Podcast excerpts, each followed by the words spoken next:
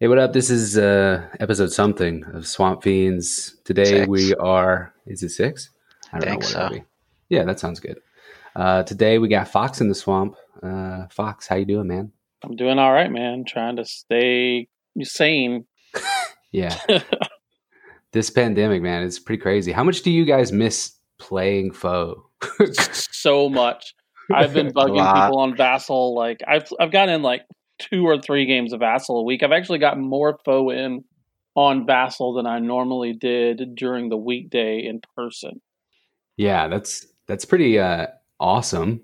Uh, I haven't really messed with Vassal much. I mean, I'm just like whenever I get game time, I want to be playing my computer games, or, or you know, like I'm playing Shenmue three, which is like weird, but whatever. You know, I'm I'm like I want to be messing with video games when I'm when I got my home alone time. But I definitely have put my time in with Vassal, and I don't I don't know how much I feel it translates to the actual tabletop. Do, Fox, do you feel like you're playing Malifaux, or do you feel like you like you're playing like uh, Malifaux kinda or something? It's a Malifaux simulator, is really what it is. Um, one of the things that I love about Malifaux and in miniature games in general is the interaction because I'm such a people person.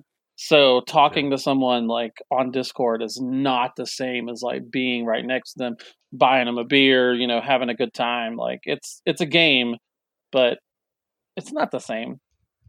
yeah, like because I used to play Magic a lot, and then I tried playing Magic online, and I'm like, it's not the same.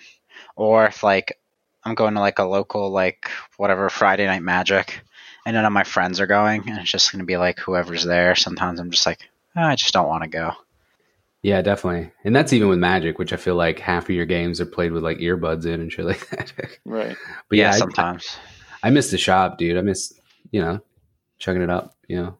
Um, so anyway, we let's get into our topic. So today we're talking about we're going to talk about rules, models, all kinds of stuff that plays different than it reads. Like often when you first read a card, you're like, "Oh, look at this, this, and this. That sounds so exciting."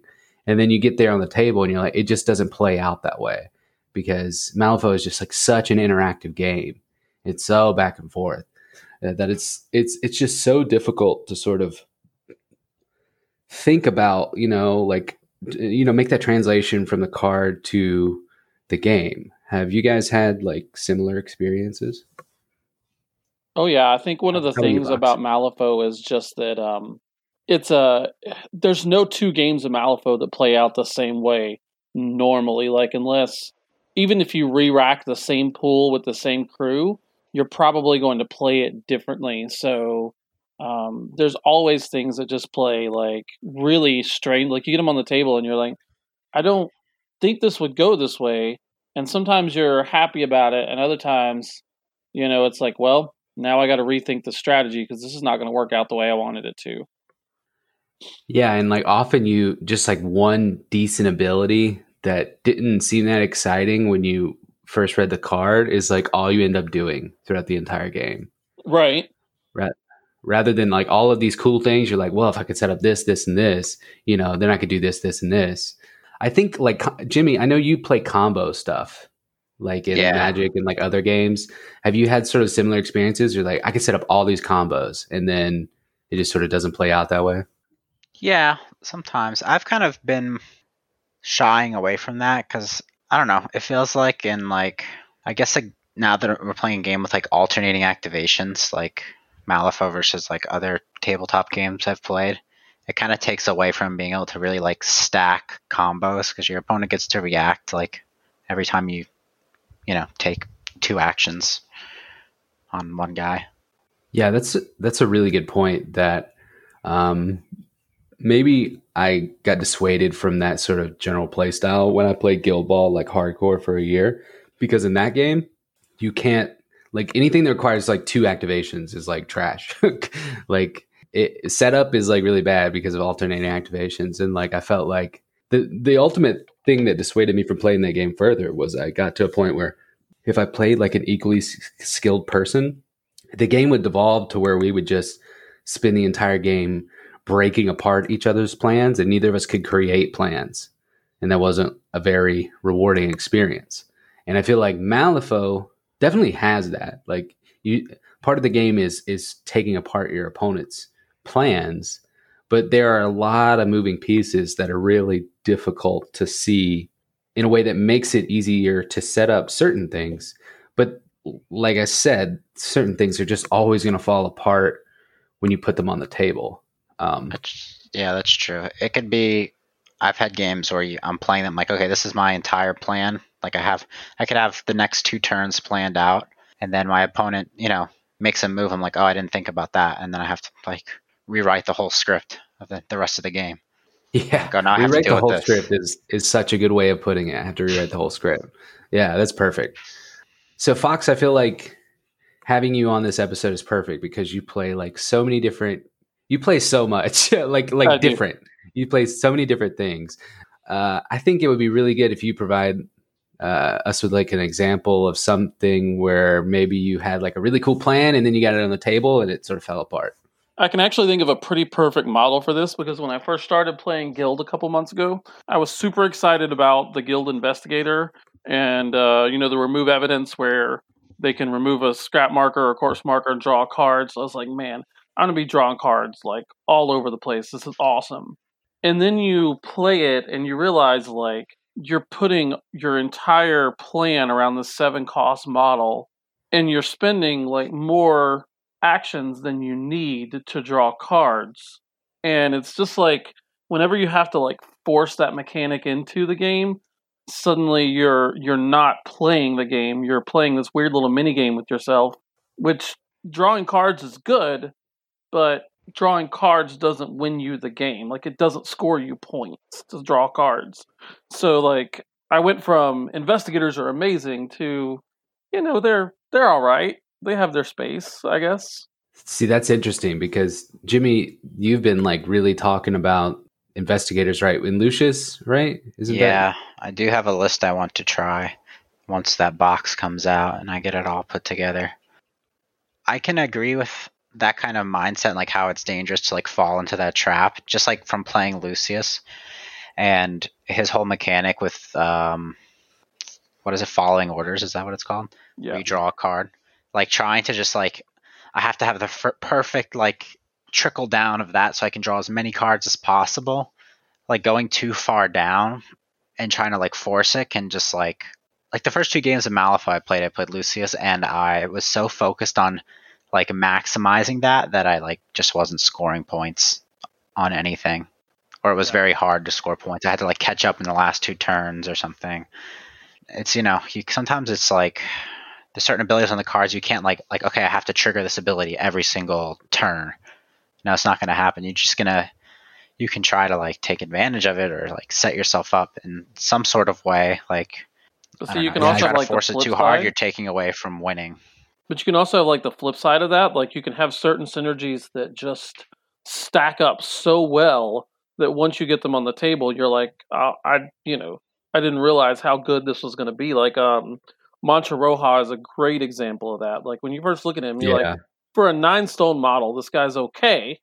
And then you realize like how many piano markers, how many conditions you have, and suddenly he's swinging on people for min five, and you're like, oh, oh wow, okay, this guy does this pretty consistently. That's amazing.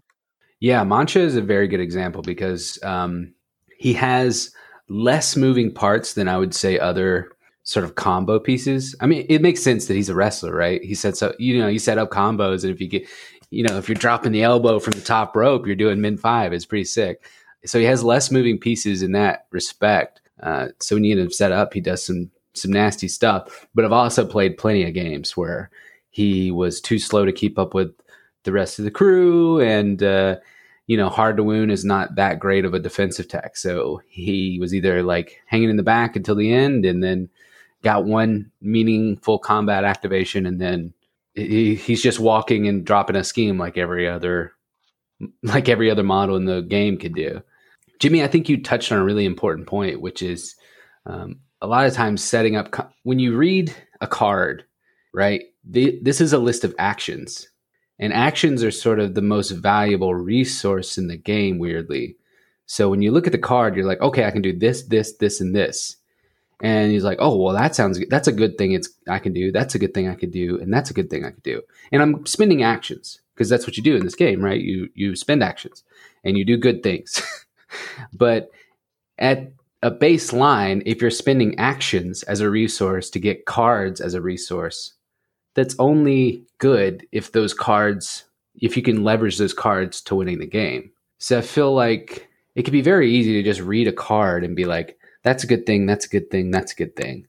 And then you like when it's time to go to the table, you're like, well, my card has three good things, so it must be a good model.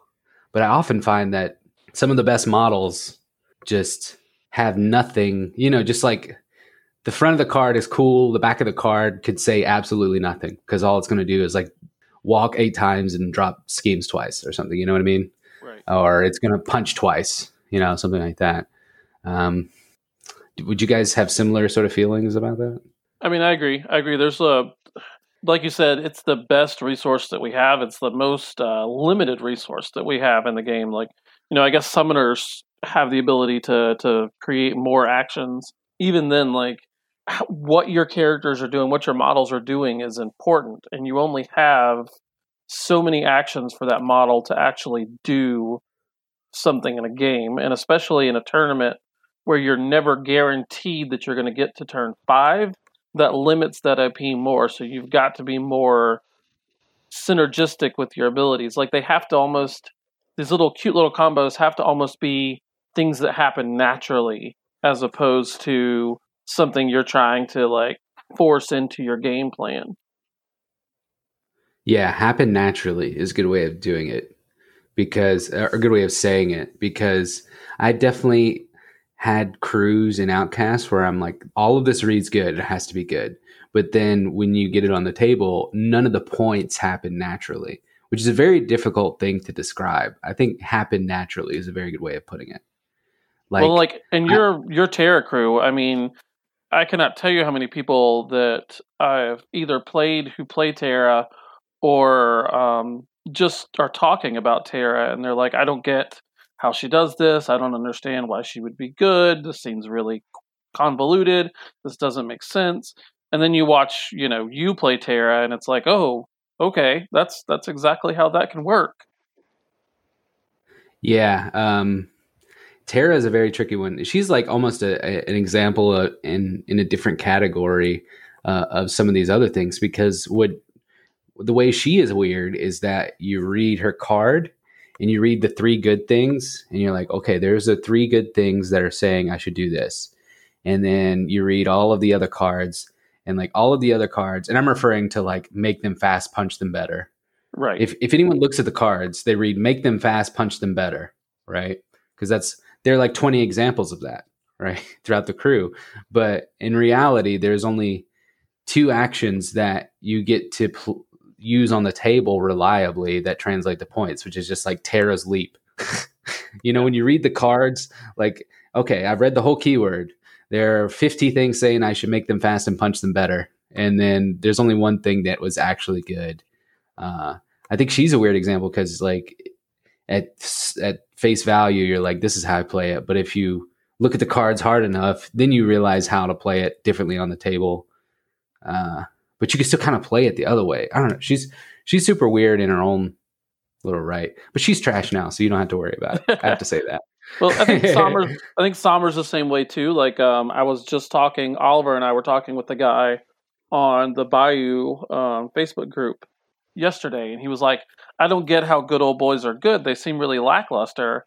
And my brain just kind of skipped for a minute, and I was like, "You really need to go back and look at what this crew does because sure he's a stat 5 defense willpower but you have Lenny so he's actually a stat 6 defense willpower with hard to wound and generally plus flips on defensive like this guy's not going anywhere and that whole crew is a huge example of like I probably played it 15 games before the crew even made sense to me on the table because there was just so much going on, so many like interlapping auras and synergies, and discard this card to draw this card to shoot this guy to, you know, like it's crazy and like super complicated keywords like that are 100% like you'll never know how they play until you put them on the table.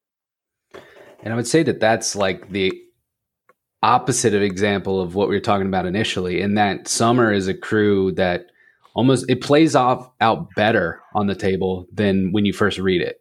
Because like you said certain things happen naturally right? Yeah. Like when you read all these auras you're like well that seems you know difficult to do and the, the, the, like all of this stuff seems like small little pieces but the sum of the parts is actually better than you initially think i think i agree um, and there's some models too that like you look at an ability and you think that is freaking awesome i love it like um the ability that smugglers have to let them discard a soul stone to draw two cards that seems really good in the moment except that in bayou we don't have any soulstone generation. So mm. outside of um, what the the miners from Ma, like there's no way to just get soulstones. Kind of like if it was an Arcanist, that would be an amazing ability to have. In Outcast, it seems like a pretty good ability to have, except that Parker's crew draws cards anyway, so it's fine. yeah, and, and Parker, and that's a that's a good example too, because Parker, you don't really need cards in his crew like discards are a resource, so you don't really care about cycling. Like you only really need two or three severes to really have your crew's best efficacy like in hand.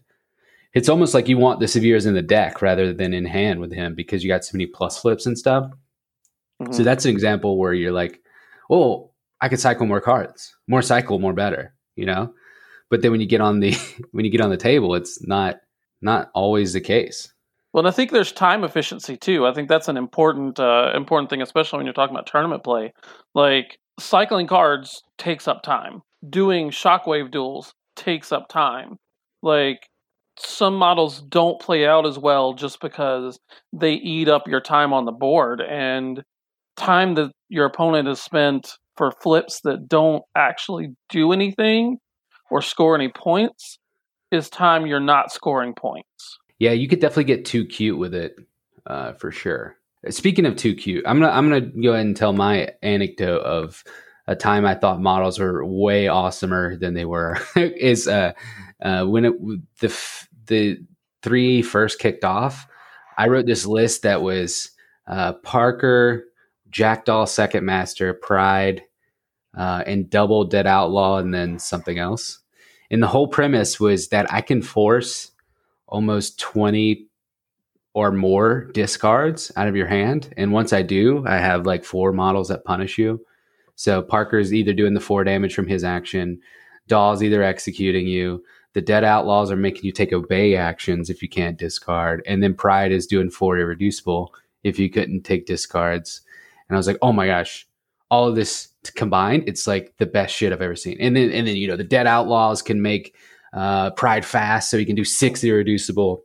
Then I had the emissary, so Jackdaw is unkillable, and the emissary is do- dropping schemes. So the uh, Dead Outlaws are already making you know Pride super fast or the emissary super fast. Not super fast as in like movement, but it fast as in having extra AP. Right. And then the emissary has all these these bubbles that are giving extra like benefits. Oh, it's so good like on table, uh, like when I read all of that stuff out, I'm like, oh, that sounds amazing. I will like one shot every master ever. And then I played it three times, and then after that, I'm like, this is the worst list I've ever thought was good because all of that stuff combined is like that is amazing. Like you can't stop me from killing everything. Like everything's gonna die, and right. uh, not only that, like you can't kill Jackdaw, you can't kill any of my shit. I have all this healing. I'm going to obey you. I actually have obeys and outcasts for once. Oh, so good. Hmm. But when you get there on the table, all of this synergy, what that amounts to is if one model dies, everything falls apart. yeah. Like all of this stuff sounds super good until you realize that not only if one model dies, everything falls apart, but all of them have to stay within like six to ten, you know, six to 12 inches of each other. And like schemes and strats don't let you do that half the time. And not only that, if your opponent doesn't just sort of like walk towards you, you know, what, you know, I didn't. I read all of these actions on the back of the card, and I'm like, if I do all of these actions on the back of the card together, I'm gonna like win the game. But I didn't realize until I sat down on the table that the actions I was actually gonna have to take were like walk and interact and like you know positioning based stuff. The ones that win you the game. Yeah. yeah, the ones that actually win you the game. So I had the exact same experience in my first two games of Malifaux. Um, remember, I was playing Lucius, and I had Agent Forty Six, I had the Doppelganger, and I had the um, was it the Hooded Rider? And I was like, oh, I just copy the the Hooded Rider's weapon. It's a big, you know, beat stick weapon, and then I copied on both Agent Forty Six and Doppelganger, and I just do a lot of damage, and I win. And then I also draw a million cards, and but balancing like all that together and there was no perfect sequence to get everything I wanted done and it just made me take like hour turns and and then the hooded rider would die and then I'd be like oh now I have like nothing. Yeah and um, that's that's actually a perfect example because this is also an example that I see all the time on the internet where people are like how do you beat this list? Before agent 46 got nerfed especially people are like this list outputs you know 47 damage a turn like and they you can't cheat and they have a handful of severes. And in reality that situation never happened. Like yeah can never, did, you can never massively messed up. Yeah. Yeah. Especially because agent 46 is just so easy to to run down and and take out. Like I see so many oh, gunline Agent 46 lists, and it's like, what are you doing? Like, how are you winning the game? Yeah, and I, I think Jimmy, to your point, I think Jesse, which is like the guild player in North Carolina, would definitely agree with you that sort of there was the Agent 46 style and there was the other style, and now the agent's been touched a little bit. The other style is probably a little more efficacious. I think I think before the nerf it was Agent 46 was not good. I just did not yeah, like I mean, uh, the, the all of that synergy sounds amazing until your opponent realizes that they can just walk from house to house and score points, and they yeah. don't have to ever let you draw LOS to them, just, and you yeah, they don't have to do live enough. into that bubble. Agent wins for me because he is one of the very few uh, ruthless models in Guild, so he does have a place when I'm like, I know Jackdaw is coming and I need to deal with him. Uh, Agent 46 comes in, but it's it's not necessarily for his mimic ability as it is for like just being able to not instantly lose to Jackdaw. Yeah, that's true. I also um I've only ever played him as Neverborn, so it's kind of a different experience. Like I can't copy. There's no guns to copy. Right. So no, does kind of change deal. it quite a bit.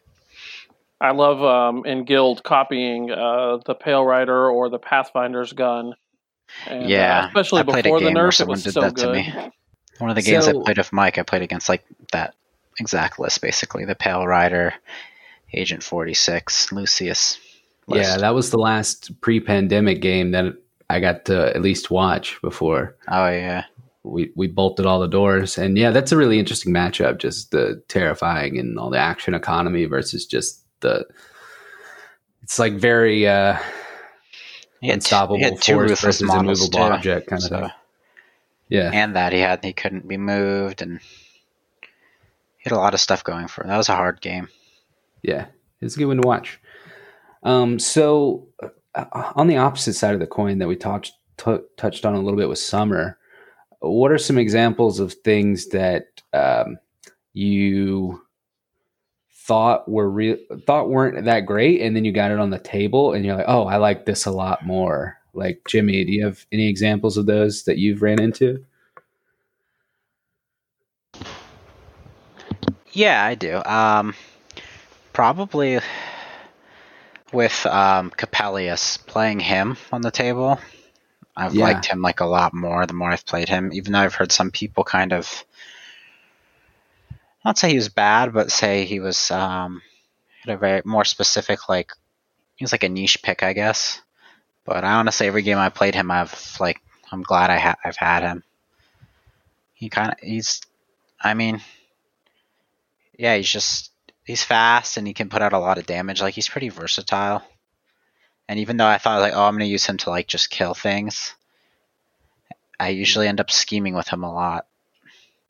In in Dreamer, I end up scheming with Lord Chompy Bits and Coppelius way more than I thought I would, just because they have you can they can get so far down the table and start scheming earlier. Like like Stitched are not gonna walk across the field very quickly.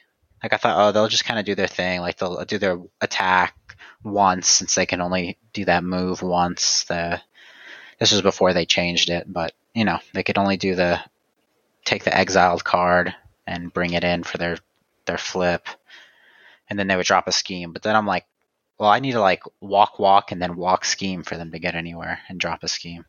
Yeah, I think um, Ashes and Dust is very similar to Coppelius in that uh, he's he's well. Coppelius is killable, Ashes and Dust is unkillable, so there's the distinction. But like both of them are like scary beaters that also have scheme runner ish tech. So they that they like walk down a, a flank and it forces your opponent to say, "Oh, I guess I'm I can't, you know, my seven stone like minion is not going to be able to take him one on one, so I might as well just leave him be." And then he goes and he scores like three points. Yeah, And I think with Coppelius, the reason people don't like him is if you take Coppelius's card and you put it right in front of your eyeballs right now, and you stare at that nine, that's just it's nine stole stone cost, right? just so I don't, just so I'm so. correct in this. Right? Yeah. So if you stare at that nine long enough, it can't be ten. It has to be nine. If It's you stare nine. at that nine long enough, you'll be like, real quick. okay, this model is garbage because I've looked at this nine long enough to think about like how much value I'm getting out of that number nine right there that's right in front of my eyeballs. But in reality, even though that nine looks like a lot, how much would you pay for that ability just to just be like, this is my side and if your if your scheme runners come to fight my scheme runner, then my scheme runner auto wins. And I'll I'll I'll limp into the scrum or whatever in the middle maybe. If if you can't parlay winning the center into uh, three or four points, then I'm gonna do what I plan to do and just go down into your deployment, scoring breakthrough, stuff like that. Yeah. Well, speaking of. Dreamer, Insidious Madness, I think that uh, they are so much better than uh, they they kind of got overshadowed because of the stitched early on, but like schemer to schemer, there's very few non-beater models that can take out an Insidious Madness. Like it's just it's nearly untouchable with willpower duels and and being able to heal and there's just so much going on with that model and if you have an alp in your pocket they hit really hard too so i love those guys in dreamer like and people just ignore them for the most part I Yeah, I haven't got to didn't, play um, them yet, but I always said once Stitch get nerfed, inevitably, I thought they would be a lot better. Once the the box comes out, I'm definitely going to give it a try. And I'm I'm excited to play them. I think they're pretty good, especially with some like Gaining Grounds one. Some of their abilities are just really good. hmm I think they're just insane. Like being able to like, especially with um the one with the lodestone token, like being able to just yeah just pop up and and on something if you summon one and scatter like to deny a point like you could set someone back pretty far. And you can with how fast the crew is i could easily see getting across the board and then making them fail a willpower duel on their guy that's by itself in the back Yeah. and then just keeping them off of the objective the whole game well scatter's abilities like scatter heroic intervention i think are going to become much bigger deals in gg1 anyway um, there's just so many things that if you deny even an inch of placement you can deny scoring points Yeah. I like I like the new gaining grounds a lot. Especially I like how they I feel like they've made they used it instead of just nerfing things or making things better, using that as well to make in certain pools certain abilities good and certain abilities not as good. Like the um uh, I'm blanking on the name. Symbols of Authority. That's the one where you place the objectives. Yep. Like in that one, leap is insane. But then in the one I just talked about, the idols one, leap is obviously not as good because models with the the token can't be placed. Well, have you guys? I don't like. I don't know how many guys times you've gotten in because unfortunately pandemic hit right after GG one. But have you found that with ley lines, it's better for you to put it on a fast model and send that one model up to do all the work, or have you actually gotten work out of leapfrogging the token on to a new model? So I've played that strat one time, and it was with Jackdaw, And in this scenario, the way it played out, actually passing it worked really well for me. Which I That thought makes sense because Jackdaw is slow. Yeah. Yeah. So just a, a rough overview of this is kind of tying back in another thing. I think when I first started playing him, I was like, Dead Outlaws are so good because you can scheme and then remove it to give someone fast. But that's its whole activation. So you're trading two AP for one AP, which is, you know, not really that good. Yeah. But um, in that in that game that I played, it's I was because of where I gave the Dead Outlaw the lodestone and you can't score on turn one. I was able to do that, then move him into play to score, and then turn three I was able to charge and shoot because he has running gun, and then pass it.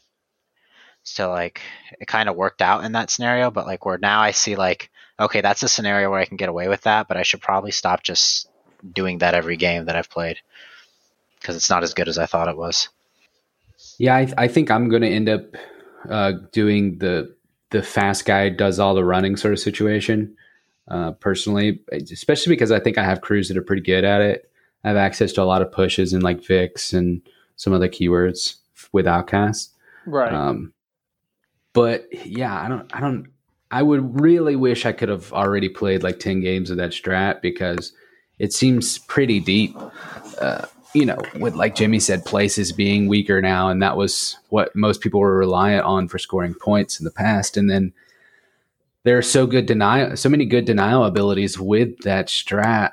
I wonder how much um, people can actually implement them because, like in theory, it seems like lures will dominate this strat, but in but maybe it plays out that once you score two points on the strat, if they spend 10 or 12 AP trying to deny you getting your third point, well, you spent 10 or 12 AP just killing those models or something. right. I don't know. Yeah. I think two points is going to be your standard in that scheme, honestly. Um, I think three is going to be if you're in control of the game, you can win three. But Yeah. I think in a in a evenly matched game, two is going to be like you're going to easily get two points on it, and then the third point just becomes because if you take the let's say it's standard and you take the two on your side, first two turns, well then you've got a model with the goal or with the token back, and now you have to fight over the middle. Well, the game is going to have moved to the middle because both players are going to have come into that middle area. So that third point, either you're going to have to take your model and go for the long haul on their side, or you're going to have to make that fight in the middle. And uh, I mean, that's where with with abilities like scatter, heroic intervention, um, any sort of like push away, it's going to be so hard to do. Yeah, it kind of brings me back to where I've been saying since before gaining grounds one, but even more so, like in all these like center control or like center line control or center of the board controls, I feel like is like just the most important part of the game. Yeah, I feel like it definitely is in getting GG more and one more more, more. Yeah. than zero because idols yeah, for and sure. plant Idols and, explosives rewarded controlling flanks. Um, Yeah. this one uh, and symbols of the strats are- symbols of authority. If you have control of the center line and you've placed, you know, depending on the, I guess it depends on the deployment type, but certain like like the ones that are in the corners, like corner and um, what's the other one? Flank, corner and flank. Yeah, it's huge. Just being able to place them in a way, and then you you can place them in a way where you don't have to defend that whole diagonal center line. Yeah, It's very doable. And if you take control of the center, like the one game I played of that, my opponent was not able to get through the, the wall I created because I just bogged everything down. Well, back to our original topic. My um, anecdotal actually works for talking about centerline too. Um, is uh, gluttony. when I first looked at that model, I was like, all right, he looks okay. And then you put him on the table, and his maddening drums ability, um, you target a marker within six inch and, and a model within six inches, and then you push that model to the marker. They take two damage, remove the marker. It's a crazy good ability, both offensively and defensively, because of course you can move a mark person out of position, remove a marker. That's basically like denying two AP right there. Um, but your own models, like if they don't get to the marker, you don't remove the marker. They don't take damage. So if you just want to get a marker five in, or a model five inches up the table, and it's you know, you push it so that it hits you know terrain or another model or something like that, and suddenly you've got your own model five inches up the table. Um, like this guy is uh he's good for backfield. If you keep him in the backfield, he stops uh breakthrough, uh, sabotage, you know, whatever any of those that, that they want to get back in the back. And he's a walk six, so he can walk six and then hit you six. So he can basically control from the center line to your deployment zone pretty easily. Like he's a solid. He's so much better once I started playing him, and he fits into like I'd say four out of the seven that I play. Yeah, I, th- I find that very interesting because w- basically what you're what I'm hearing when you say that is that um, he's not better on the table because of some sort of discovered efficiency or because of some sort of way he um, outperforms your expectations, but he's a little bit better uh, on the table because of some sort of projected opportunity. Would you agree with that? In that, well, let me let me clarify. So, so I feel like what he is bringing is like some sort of oppor- like uh, he's sort of denying in way denying your opponent in ways that they didn't even think about before they may have sat down at the table. I agree. I agree. He's yeah. definitely a model that you've got to once you see how he plays, you've got to suddenly think about, well, crap, I can't just auto take um, a soulstone miner because breakthrough is and do breakthrough because he's going to be right there and deny that breakthrough point. Yeah, or, or like uh, yeah, uh, like I, would say the same for pretty much all of Parker's crew and in things like sabotage, where it's difficult to describe how how much it messes with your opponent's plans com- almost accidentally, right? You did you didn't bring them to the table for this reason, but as soon as you pu- uh, put them on the table, you're like, oh, it's awesome that I will never have to worry about sabotage uh, right. because I brought this model. Yeah, and I think too that this is a you know it's he's kind of a model that actually affects better players more than he does um, like kind of a, a, a standard player or someone who doesn't think on sort of higher levels of the game.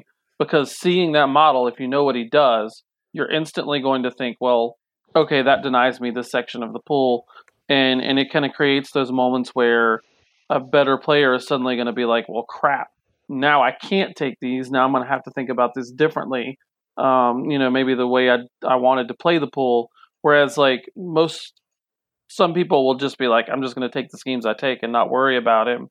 And they might get the points, they might not. But you've put that stress point, I think, on a higher level player with a model like Gluttony that they may not even be expecting to, to show up. Yeah, that's really yeah, uh, that's a really I cool point. I like um, having a model that can like adapt. I guess I, I have maybe I have a purpose for it, but if I have the need, I can like you know at a moment's notice. Like usually something that can either have some sort of tech, especially whether it's ranged or they're also fast, and I can get them where I need them to be to like disrupt something. I think that's really showing. That's kind of what I like about Coppelius, just being able to oh I can just walk and charge out of you know walk out of engagement and then charge at something at speed seven, and then he has the you know he has a built-in push to into his attack like a built-in crow for that trigger like that's right. huge to be able to move, you know, 14 inches and then, you know, push you three inches out of some scheme you're trying to score. or like Iggy, you know, be able to just be fast and then have the ability Arson just to shut something down from you know across the board basically you can just go oh okay now i need to do this instead of what i was going to do and just fly over there and take care of it Well, that's what I like Yeah. about uh, Big Brain Brin too, because um, especially in my Som'er list, which Oliver and I argue all the time. Oliver thinks that Som'er should only be Big Hat, and he's not wrong. The way he plays him is definitely that way. But I started taking Big Brain Brin, of course, originally for like calculate the possibilities, and obviously no one ever thinks Brin is bad because of calculate the possibilities. But once you start actually playing him and seeing like all of the places that he just turns the the that crew in particular to like a way up past 11 um you know of course calculate the possibilities along with bayou 2 card is just flat out amazing but um condition removal like aggressive condition removal at six inches is a big deal um especially um like against Kaeris or, or any models that, that, that really need it um plus it has a stun uh, trigger, which is just unbelievable. His ability to turn off triggers is it's huge, and it's going to catch people off guard the first time you use it every single time. Um, the fact that he just doesn't die, and you have expendable guys that literally you're going to shunt off uh, hits to them, and then you're going to draw a card, which is fantastic. Um, and then he has pull the strings, which if you don't care if your Bayou Gremlins die or not, let them take an extra shot. Then they die. Then you get a corpse marker, which you can use for other things. Like the the whole package of Brin is so much stronger than just that one ability. That um, once I started playing him, like there was just these deep, deep levels into how this this model worked that I can't see playing Som'er without him. That would that's really I would like to see the math on uh, what your average flip, like quote unquote, would be with Bayou two card and calculate the possibilities. I bet I bet it's uh, pretty intense. Yeah, I'm not so smart you're enough to figure that out. Yeah, what you're saying he's really good when you calculate all his abilities Yeah. or his, Yeah. his possibilities Well, because Or it's not even just you- the calculate; it's also the fact that every Bayou, every Bayou Gremlin you have dies and draws you a card. So you're getting like all this kind of card draw and card filtering from that. Um, you're discarding cards because you're using it for um, pig eating grin and for shouting orders. So like the whole the whole experience of it is it's the reason why Som'er in general takes 15 20 games to to figure out because there's just so many things going on and it's all dependent on like little itty bitty pieces but unlike a lot of like Rube Goldberg machine type crews it does it naturally so it works yeah, and there's sort of an unseen advantage of the fact that you're gonna see your black and you're gonna see your red with that much card interaction. hmm which is a difficult thing to describe and a thing that I think plays to this point where I really don't like sort of setup crews. Like I would describe Von Schill as that, where you give out all this focus, you have this very high value AP, and then you set up these things, and then Hannah punches you in the face for 11 damage. right Um, but I'm, I really don't like those kind of crews because, like, at what point do you play? You filter the Black Joker into that sort of thinking. Like with Som'er, like you're filtering through your entire deck. The Black's going to come up, but it's there's almost no points where if Black comes up, you're really upset. Like maybe calculate. I don't know. Uh, your summon flip, obviously. Um, right that's the big but thing every time the red flip. comes up, you're pretty stoked. like Yeah. there's almost no place where it's bad because you're getting like at least something out of it. and you generally hit it twice a, twice a turn. That's that's the crazy thing about it. Like uh, the, the amount of times I've hit Red Joker twice a turn, and sometimes it's on like a Bayou Gremlin shot, so it's not a big deal. But then sometimes it's on Georgie and Olaf shot, and it's in the middle of your opponent's activation, and you just kill their model mid activation. And it's like, oh Well, yeah, the- that happened. Even with the Bayou Gremlin, that's a difference of probably one to four damage, right? Four, yeah, So you're you're basically adding three, which is almost what you would expect with a, a quality attack as well. Maybe four. Like mo- even like uh, like executioners, like they're three, four, five damage tracks. So you're you're gaining the same amount of value out of flipping the red as you would out of flipping, you know, the red on the Bayou Gremlin. You know what I mean? I think as more people, um, as more people get used to playing him, and as more people kind of like get the sort of uh, just all those build up synergies, Som'er is going to be one of the best masters in the game. He's just there's very little he can't do. I agree. Uh, is turning into Som'er meta because I've been talking about how I think he's the best master in Bayou, and Oliver has, and you guys have for sure over in the Bayou st- uh, s- sort of uh, sphere, and uh, I I have him, and uh, like everybody in Jacksonville has Som'er as like their eighth master or something. Well- you know, like they have him in the stable. Just uh, Um, don't if you want to keep winning, don't tell them about Brin. Let that uh, well, I guess the cat's out of the bag as soon as this is. But so like- let's let's let's talk briefly about the opposite side of the coin though so you, you feel like Brin is a model who isn't an efficiency model he, but he he gives you like an opportunity uh, to not only stack the deck in your favor but he also has all those weird sort of tanky and like scheme removal type stuff and extra efficiency. W- what are some models that you feel like they have an opportunity cost associated and you thought it was worth paying and then you got it on the table and you found out it wasn't worth paying that opportunity cost? I could start off. So yeah, go ahead.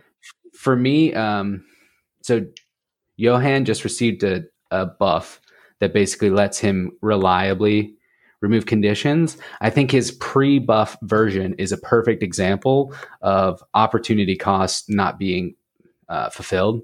So say you're playing against um, Sonnia you'd be like well obviously i want some condition removal because she puts burning on stuff. But then once you get on the table you're like okay i brought this model specifically for the opportunity to remove burning but the amount of positioning i have to do with my offensive models positioning i have to do with this sort of defensive model and the sort of hand cycling i have to think about in order to get the exact card I need to remove conditions. Just never ended up feeling like it was worth it. That you know, I, I, should just tank burning in that example.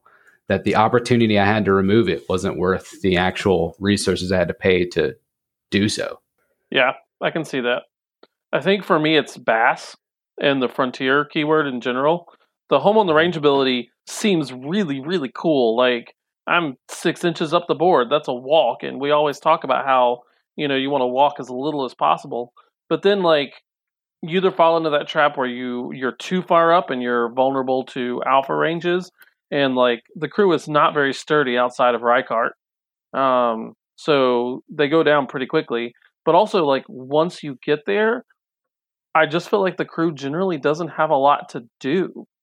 Like you know I'm I'm all the way up and uh, what do I do? I drop a scheme marker I focus like a lot of times that first turn with when I just do a walk and a focus, I'm mostly in position already, but I'm safe from retaliation. And if I if I extend myself too far with with Frontier, suddenly I'm right there and and getting you know uh, fire golem in the face that I definitely don't want. Yeah, he he's a very good point because like you could have changed that rule to just read um, every model in this crew gains swagger on the first turn because Yeah, it's all you end up doing anyway. It's just like, well, I got I saved a walk action, so I guess I'll focus or something. Uh, because I don't want to be up there because I have a bunch of guns and that's where you go to die right there, that spot. So I'll just stay back here and focus. And like if, Rykert and Basse for the most part, I do kind of want them to be maybe not all the way up there, but I like them as kind of a front runner. They're they're sort of like a anvil type um, models, but the rest of the keyword does not need to be up there. Like Pathfinders, uh, Frontiersmen, they they've got to stay back. Yeah, but even with Basse, he's like he's like awesomely tanky, but only in a very certain situation where you could sit on severe, or Yeah. you could position your thing in such a way where it can't be interacted, so your defensive trigger is super reliable.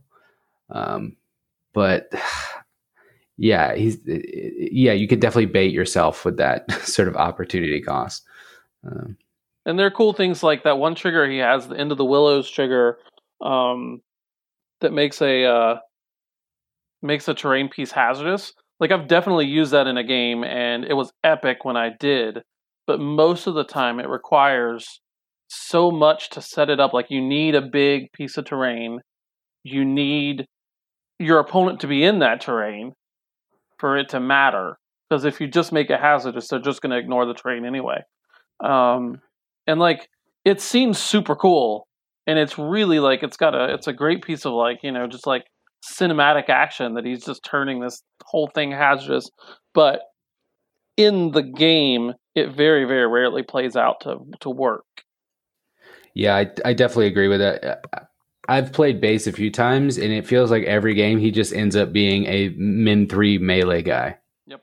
Like all of his tricks just sort of fall away, and he ends up being a min three melee guy with a good defensive trigger and hard to kill. right. And stoic uh-huh. nod because a one two three heal on a master is important. That's what I want to spend my master. It's AP. other model. Yeah. Right. Yeah. So uh, that's yeah, because that's what I want to spend my master AP on is healing. Oh, you're model. being. I'm a fucking idiot. I, thought, I, thought, you were being serious. I was like, wait, wait, wait, wait. I opened my I opened my M3E app. I was like, wait a second. What, what do I not get here?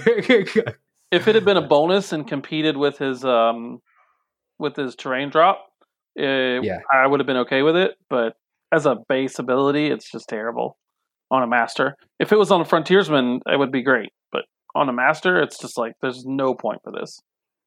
It is a very cool named ability too, so it, it should be so good. Not as good as Ma's handful of snakes. Handful of snakes.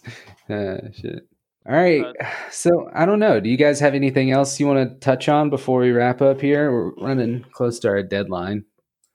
Um, um I think one of the things too is talking about how some models are good in niche situations that you know you have to be able to look at like um, some models are going to perform well all the time and some models are going to be superstars in this specific situation. Um, especially gg1 i think has changed so that uh, you really can't just like i'm going to take this list and run it every single game. The schemes are are just way too different. Um, they're they aren't grouped together quite as well as they were and well I don't know if Wells the right, but they aren't grouped together the same as they were in GG Zero. So like sometimes a model is just going to be a niche pick that does performs amazing for you that game versus that opponent and that board. And sometimes yeah, they're a, just going to be meh. That's a really good point. I wonder. I've definitely experienced this. Have you guys experienced this where like uh, sort of a niche model um, feels a specific role in a game? And it feels amazing. And then you end up bringing it over and over and over because you kind of have sort of a mental block. It's like well i need to have that opportunity to do this this and this. Even though like subsequent games might prove evidence that you were you're wrong in sort of your assessment but there's this this like looming cloud where you're like well well that one time it did that. You know yeah. what i mean? Yeah. No have i absolutely agree with that. I think um, um Everybody Not really. loves them. I don't think so. Just because I've played so few games so far. Sure. That, that makes, makes it hard to develop sense. that. But I think general advice, just because how we're talking about how something seems good on paper and then you put it on the table and it's different, like just buy everything and try everything. Hey, that's the best advice. try it all. Try it all. You have a drawer full that, of uh, unbuilt models that you know has like let's see, uh, one, two, three, four, five, six, seven, eight, like fifteen kits for resers. It's not even open. And you know how like uh, basic everything. white girls have uh, live, laugh, love cricketed. You know, like cutout stickers that are above their bed. You have yeah. uh, buy everything, try buy everything. assemble test. Never paint above your bed. also, don't paint. Yeah. Yeah. Those are um, words to live by. I think I'm a mad scientist kind of builder anyway. I'm always just building lists and trying just like insane lists. But but definitely like that's one of the good things about pandemic, um, where we're playing on Vassal. Everything is at your disposal. um, put it on the board. Give it a shot. Like you, you'll be surprised. Step out of keyword a little bit. Like I definitely usually don't recommend like all non-keyword models, but you know, grab that. Um, I started playing a couple months ago, uh, Dashel before his buff, and I was putting a a Death Marshal recruiter in there. Jesse and I talked about it for a while, and like it's just stupid.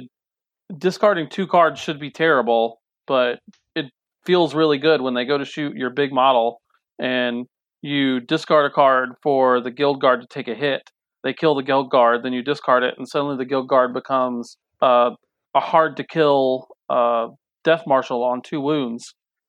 And it's like, all right, cool, we got this. Yeah, it sounds pretty good.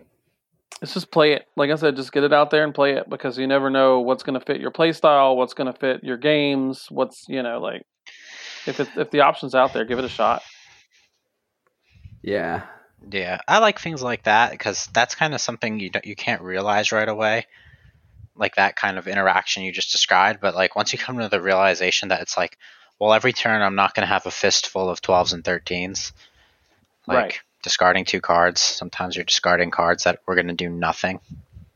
Well, and, and that's how the meta evolves too. I think like um, you know we get stuck in this idea of like, well, this is the best and this is the way it goes. Especially like end of second edition where everybody was just basically switching out a master and playing the same crew. Um, but the meta evolves when people experiment and come up with new ideas, and then they throw those ideas out there. People get super excited about them, and next thing you know, they're playing them. And, and it's the same way in any game. It's the same way in Magic. It's the same way, you know, in any miniatures game. Yeah, I think that's the perfect thing to go out on. Like instead of going to AWP to ask for a buff, like if you think Titania's bad, you know, like needs a buff, just become a Titania champion. Like be the one who knows all the matchups. Like that's probably a more productive way of like making X keyword actually good is that, you know, you can't play it one or two times and then figure it out Yeah, for especially sure. especially people who just read like I think the whole the whole moral of this sort of episode is that you I don't I don't know you can't just read the cards and then tell people how matchups work. You know what I mean? Right, Like, it's just- right. There's so many different factors that that will come into play every single time. All right. Anyway, So thanks for that having me sounds on. good. Yeah, thanks for coming on, dude. Let us know if you want to uh, you chat something else in the future. Sure. Yeah, absolutely. All right. Later, guys. Later. All right, see ya. What are you doing in my swamp? a uh, just as a postscript, we got a Discord channel up in the episode description. So if you feel like uh, you need to log on and share some opinions about the apps, uh, get on that and yell at us. Uh, we probably won't be super active on Facebook or anything like that. Uh, so hit us up in the Discord. Also, um, Jimmy and I will probably be playing games in there and stuff too. So if you're a PC gamer, come in there and play with us. I mean, like him and I are good friends because we used to play 40k together, and then we like, you know, played SWTOR, and then like WoW and all kinds of Sea of Thieves, all that fun stuff together. So I don't know if you want to game with us, get in on that. Just make your name like your first name. I don't want to call you like Rurouni Kenshin 6969 or something. Just like tell us what your first name is and like where you're from we could play some games and chat it up or you could just talk and chat whatever. It's dead right now but hopefully it won't be.